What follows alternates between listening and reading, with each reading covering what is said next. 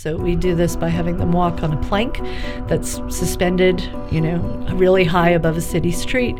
And we get pretty good anxiety responses from people. Um, their heart rate goes up. Hello, and welcome to Why Don't We Just, a podcast about the complex answers to simple questions. My name is Dale Vavasor, and this is episode 2 of Why Don't We Just Ask People to Change. Whether it is asking your flatmate to do the dishes or asking folks not to be distracted in meetings, we're exploring the hidden complexities that make behaviour change difficult. Last episode, we heard from Anne McCaskill about the science techniques specifically around behaviour change. Today, we are talking to Gina Grimshaw, an associate professor in psychology here at Victoria University. Of Wellington, to be precise. Victoria University does not wish to be confused with other locations named Victoria University that also happen to be nowhere near it. Uh, my background is in cognitive psychology and cognitive neuroscience. Um, my particular interest, as well, is in how emotion affects how we think. Today we'll hear about biases, the blind spots that occur in our thinking when we neither have the time nor the desire to think something through. Biases can affect how likely people are to do what we're wanting them to do, and later on, we'll cover Gina's own research on our biases towards emotional things and how that can distract us.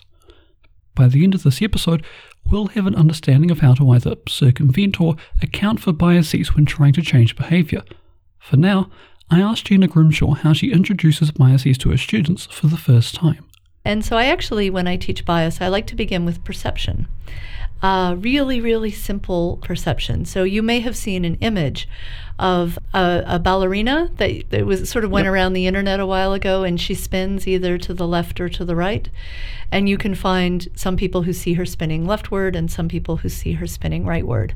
Or another example is the dress, right? So everybody uh, by now has seen the, the dress. If you haven't, for reference, the dress was an image that went around the internet several years ago showing a dress hanging in a clothes shop. Many who saw it swore up and down that the dress was white and gold. Others swore it was blue and black.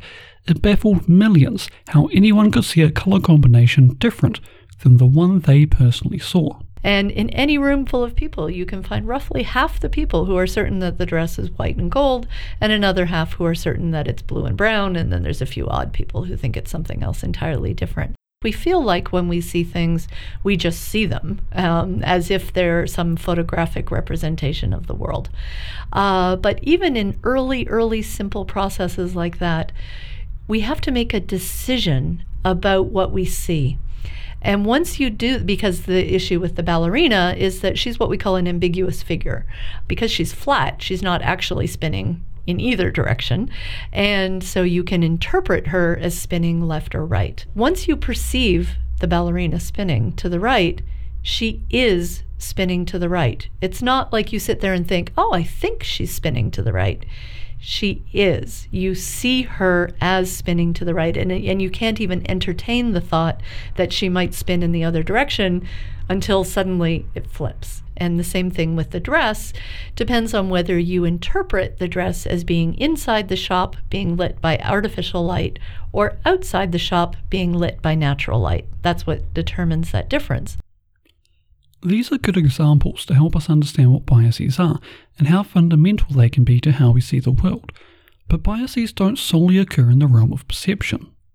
So, this is a fundamental aspect of human cognition. It's really important for our survival that, given the fairly, you know, ambiguous and messy data that our brains get about the world, we have to make decisions about what we see, what we hear, what we understand, what we remember.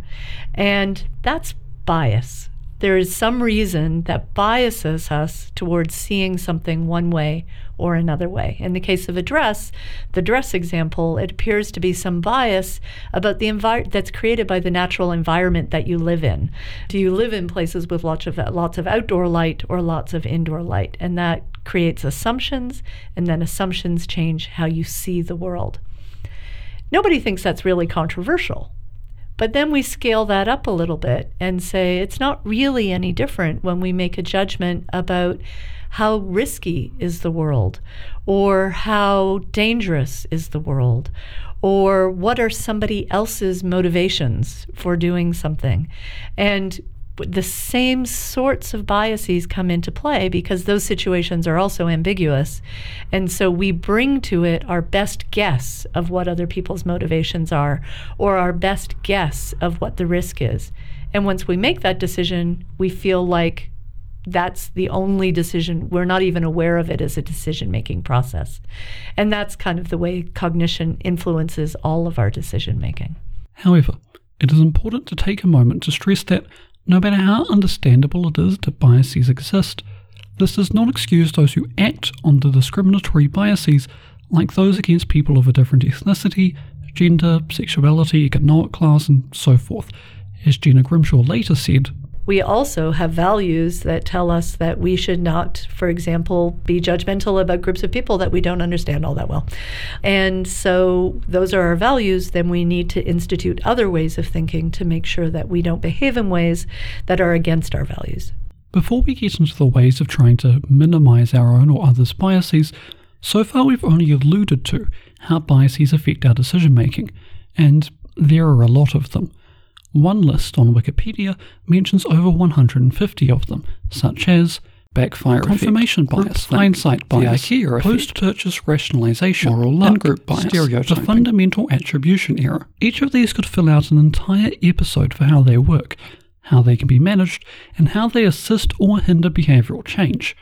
Instead, I talked with our guest about just one, the availability bias. And that is that when we need to make decisions, information that comes easily to mind or comes easily into our awareness is is weighted more heavily than information we have to dig around for that doesn't come up. And so this availability bias is implicated in all sorts of things about how we make judgments, for example, about whether something sounds true. Stephen Colbert, a late night talk show host and political comedian, in his uh, in his previous TV show, coined this term "truthiness," uh, which is the feeling that something is right. It's not being right. It's not truth. It's truthiness. Um, that something has the feeling, uh, and we tend to agree with things where it isn't too hard to think. It's information that comes easily to mind. And that, in a way, makes sense. Uh, if it's information that comes easily to mind, it's probably important um, because we tend to prioritize things, for example, that have survival value. Um, so, danger is something that's important to our survival. So, things that make might make us feel anxious easily come to mind. Things that happen often, are frequent in our world, are probably are going to come more easily to mind. And so, might be a good interpretation of something. In other words, if something is more common or true, it's usually easier to think of. As a result, humanity has evolved a mental shortcut where if something is easier to think of, it's assumed to be probably be a common or true thing. So there's nothing wrong with this bias. Uh, in fact, it's kept humans alive for a really long time. We have the bias because we have a bias like that because it's functional. Um, most of the time, it works in ways that help us survive. But of course, sometimes it can lead you astray because life is more complicated than that. Yeah, so for example, if I were to ask you to do something that was particularly novel or new to you, you would be much less willing to go along with that compared to something that you do every day that I ask you to do. Um, Possibly. Certainly certainly in terms of agreeing with you about something. So things that feel comfortable and familiar are easy for me to agree with. Something where I have to really think about information I maybe don't have access to are going to be harder for me to agree with. Um, there are individual differences, though. So, the example that you just brought out, some people are, are definitely novelty seekers, right? So, in terms of people differ in how much they want to seek out new information or new and challenging ideas. Uh, whereas other people may want to be conservative and and keep with the status quo. To summarize, the availability bias is where things feel much more correct to us because they come more easily to mind. If it is harder for people to grasp, they are less likely to agree even if the argument has merits. This can be seen when people drum up outrage around something by referring to it with a more chemically sounding name like fluoride or MSG. For many people, the context in which they most often hear names of chemicals is when they're being described as dangerous, meaning the concept of dangerous chemicals is much more available to people and makes it easier to believe that things like fluoride and MSG could be dangerous also. Taking this to the extreme is the reoccurring hoax around dihydrogen monoxide, a chemical sounding name for water. Whenever this hoax occurs, people are quite happy to sign petitions calling to ban dihydrogen monoxide as it's described like yet another dangerous chemical.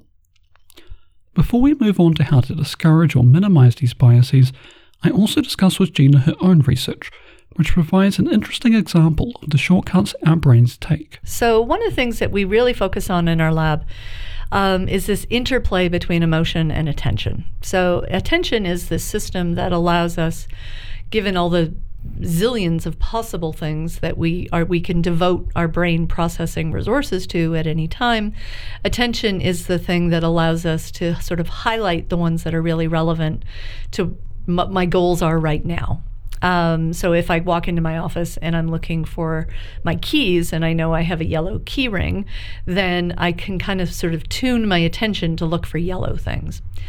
Emotion plays into this because emotion is most of the time pretty relevant. So, emotional things, really, by definition, are things that are related to either some sort of rewards, um, some sort of pleasure, some sort of gain, or some sort of punishment, um, some sort of threat, uh, some sort of loss. So emotions are about values, really. Uh, and so they, in general, they, they kind of win in terms of what are the most important things in my environment. But sometimes the emotional thing might not actually be the thing that you need. So you might you might be needing to, for example, ignore the fact that you're angry at somebody so that you can actually have a proper business negotiation. Or you might be need to to overcome the anxiety that you have about people judging you so that you can give a talk uh, in a public speaking event. Uh, so there are all sorts of or you might have to overcome your you know desire for some sort of reward so that you can go on and focus on your longer term goals. Uh, so we want to kind of understand this process because actually, for the most part, there's emotional stuff around us all the time. So, how do we deal with that?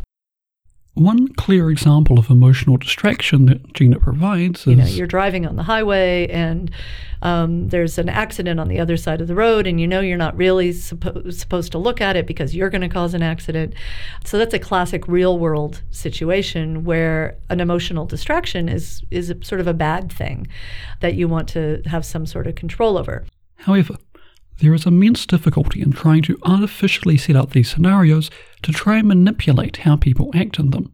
Instead, what we do is we ask people to do really boring things like here's a little we flash some letters up on a screen and say look for the x and then we try and distract them and we might distract them with pictures of emotional scenes or faces of people with emotional expressions or emotional sounds like screams or laughter and uh, and say ignore those things just concentrate on the thing that i told you to do and we do that as a way of trying to understand what are the conditions in which we can actually actually power through a little bit and ignore emotional things. And we found that in some circumstances, people are very distracted. So if an emotional thing only happens every once in a while, where it might actually bring new information. For example, hearing someone shout, indicating that they or something else may be danger. Then people are really easily distracted by it. But if they appear over and over again, like if it's Friday night and the streets are filled with loud drunk people, people can adapt to that.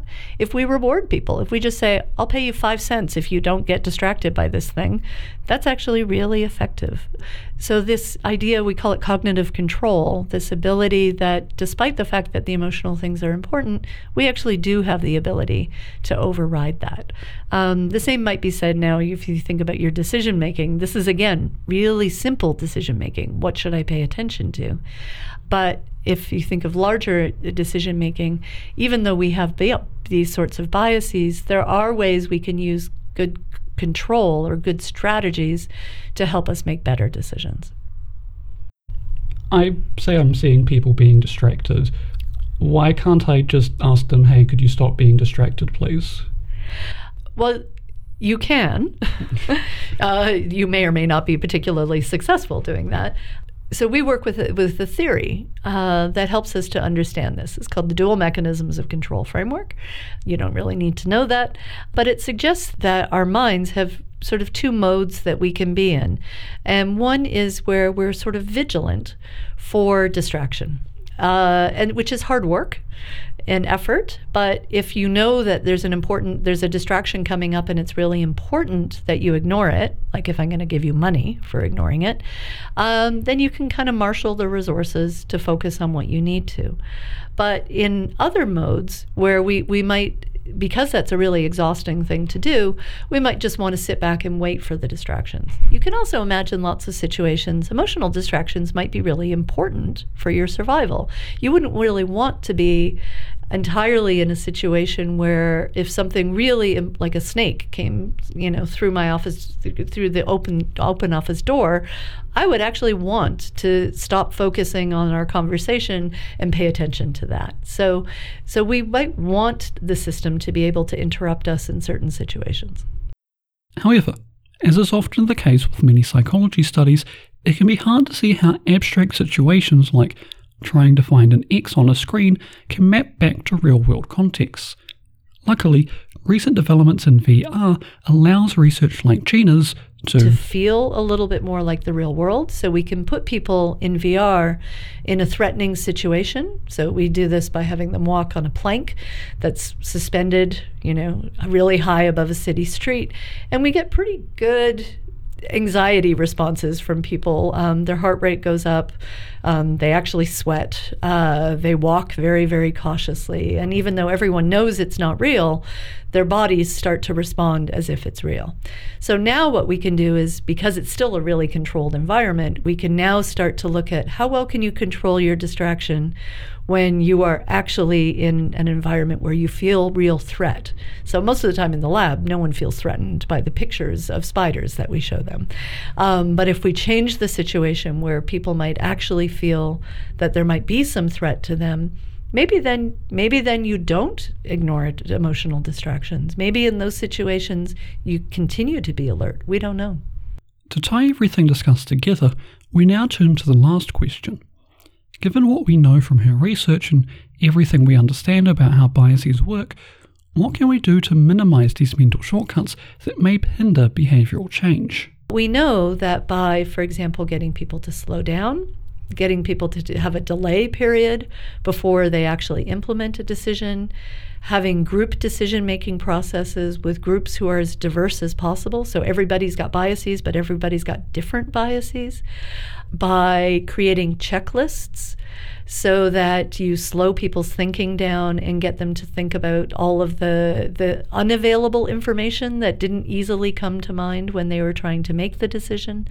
These are all um, systems that we can put into place to artificially create the the structure for that that sort of controlled but effortful decision making. The, the importance of the decision should weigh into this. People aren't going to do it all the time. We need to be able to make fast, quick, and dirty, dirty decisions for our survival. So you could imagine you wouldn't want to, you know, form a form a committee so that you could, you know, get a diverse set of opinions every time you decided what you were going to eat for lunch. And that's our content for today. To summarize what we've learned, our brain has many, many shortcuts to help us make quick decisions. This ranges from this is easier to think of, so it's likely more important, to this is a lot of emotional weight, you should pay attention to it right now. For the latter, you can incentivize people to be vigilant against such distractions, but that is an exhausting way to be. For the former, if you slow down decision making and add external checks and balances, you can help people minimize the effects of their biases. Though, sometimes, some of the biases at play may actually be useful for what you want them to do. Next time, I talk with Mark Wilson about his research in social psychology, notably how personality types and political worldviews like authoritarianism may affect our efforts at behavioural change. Thank you everyone for listening. Gina Grimshaw was an excellent guest, and her years of experience lecturing clearly show. I offer additional thanks to her the Centre for Science and Society for supporting my work, and again, all of you. The intro is called For Drama, the outro Dreams of Vain. Both are by Rafael Krux, and I'll see you again soon.